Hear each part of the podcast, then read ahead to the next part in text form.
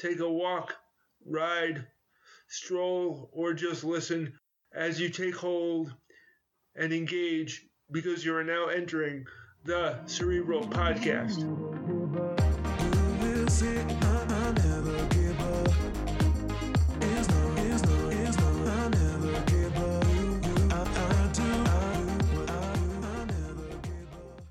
The wordplay of the day. How did I react when some people thought I was autistic?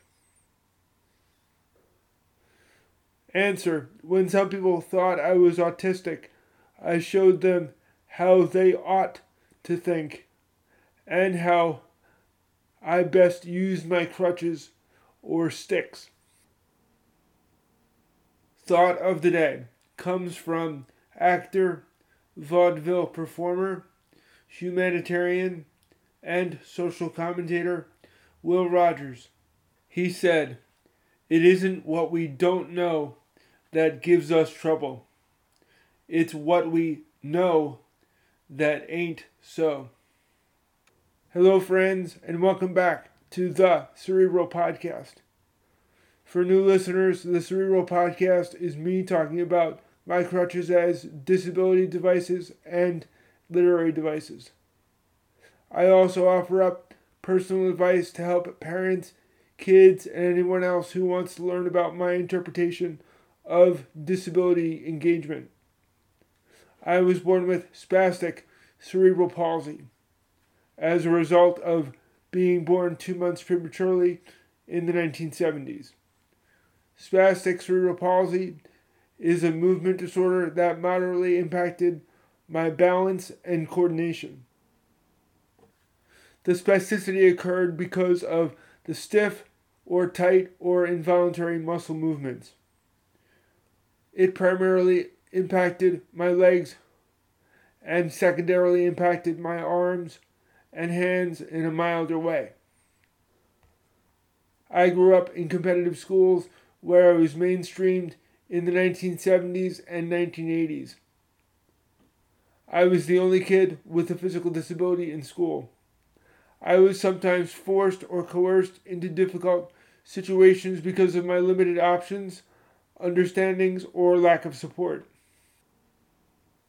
As a result, I often used my cerebral against the palsy like an oxymoron. In other words, I used my brain to work through many of my physical, environmental, and even existential challenges.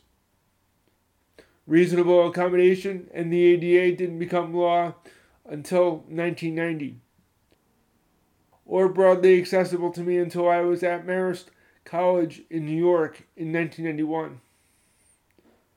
Reasonable accommodation is an adjustment made to make fair the same system for an individual based on a proven need. As a result of not readily having access to reasonable accommodation, I often used enriched environment examples to increase my own social emotional learning. This is episode 76. Thank you for joining me today. Preface October is National Disability Employment Awareness Month. Today, I am talking about reasonable accommodations. I am using information from the United States Equal Employment Opportunity Commission. In this week's Rite of Passage Experiences, or ROPE, I am talking about some of the reasonable accommodations I received as an usher at the United Artists Movie Theater in 1989. I also talk about some of my experiences with the 1989 movie Rain Man, starring Dustin Hoffman and Tom Cruise. It featured a fictional autistic savant character with the abilities to recall and remember dates or memorize other information. Be sure to listen for one or two things that you can take away from this episode. Now, let's both take hold and engage. According to the United States Equal Employment Opportunity Commission website, in general, reasonable accommodation is any change in a work environment. or it also involves the way things are customarily done that enables an individual with a disability to enjoy equal employment opportunities. The three categories of reasonable accommodations for a person with a disability include number one, modifications or adjustments to a job application process. Number two, modifications or adjustments to a work environment or the duties performed. And number three, modifications or adjustments that give the same benefits or privileges as employees without disabilities. Reasonable accommodations must be provided to qualified employees regardless of whether they are part time or full time or probationary. Generally, the individual with the disability must inform the employer that an accommodation is needed. Reasonable accommodation modifications can include Number one, making existing facilities accessible. Number two, job restructuring. Number three, modifying work schedules. Number four, acquiring or modifying equipment. Number five, changing tests, training materials, or policies. Number six, providing qualified readers or interpreters. And number seven, reassignment to a vacant position. In this week's Rite of Passage Experiences or ROPE, I am talking about some reasonable accommodations I received at my job at the movie theater in 1989. In the last episode, I talked about the reassignment from being a movie theater box office attendant to being a movie theater usher. There was a vacant position as an usher, and my managers liked my effort and attitude. Another accommodation that my managers made was that they provided a chair for me to sit in so that I wouldn't stand for too long at the ticket tearing podium. This helped because I didn't get tired. I also didn't want to sit for too long because my legs would sometimes spasm. Therefore, I got up about every 20 minutes depending on the crowd traffic. A third accommodation was given to me by my managers to have them or my supervisor punch me in and out from a shift. This was because the administrative offices for the movie theater was about 25 steps upstairs on the second floor. One of my managers, Mr. Biggs, recognized that it was difficult for me to climb stairs and descend stairs. He also asked me if I wanted an accommodation. I didn't want to seem weak, but he said it was more of a safety and security issue. The accommodation involved me reporting to a supervisor or manager the time that I was ready to check in. A fourth accommodation was made so I didn't have to clean the individual movie theaters or sweep the hallways. Instead, I made a mental picture of the movie posters in my head and remembered the ending times or the ending credits. It was easy for me to remember and dispatch cleaning teams on the movie theater poster in my head. I was not particularly skilled at remembering things, but it was often easier for me to make mental pictures than to write things down. Sometimes I just thought faster than my fingers or my body moved. So I used different mental pictures. That brings me to the memory of the Oscar winning movie Rain Man. The fictional movie is about the neurotypical developed Charlie Babbitt. Charlie was portrayed by Tom Cruise. Charlie discovered that he had an older brother with autism named Raymond. Raymond Babbitt was portrayed by Dustin Hoffman. People with autism sometimes experience issues with social communications and interactions and also may exhibit repetitive patterns of behavior, interests, or activities. The term perseveration is sometimes used in relation to autism.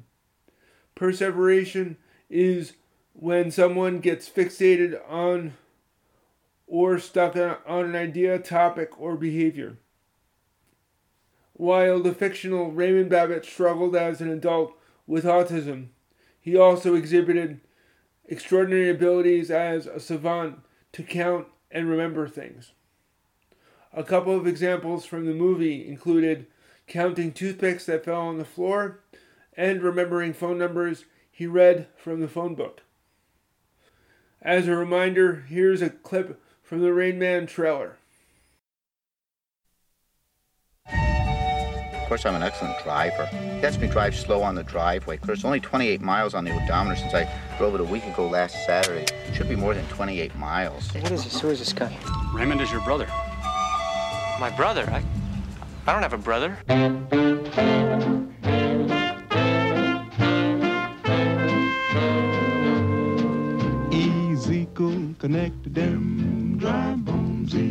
Ezekiel connected them dry bones. Ezekiel connected them dry bones. Now hear the word of the Lord. Of course, I'm an excellent driver. You know how to drive? Yeah. Raymond! Raymond! Raymond! You never, never touch the steering wheel when I'm driving. Do you hear me? Yeah. Do you hear me? Of course, I don't have my underwear. What? Them bones, them bones gonna walk around. Them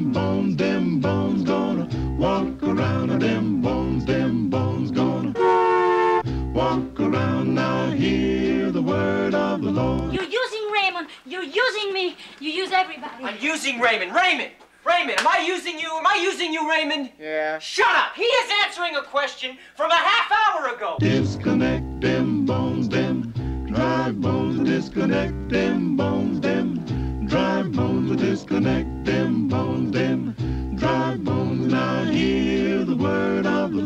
trip, huh? Yeah. Uh huh. What happened this past week? Dance with Charlie Babbitt. You want to learn how to dance? Yeah. Dance with your brother? I don't know about you, but I'm starting to feel a little silly. What else did you do? Kiss Susanna. Did you enjoy kissing a woman? I don't know. How was that? Wet. Wet? Yeah. Dustin Hoffman, Tom Cruise, in a Barry Levinson film. I like having you for my brother. I'm an excellent driver.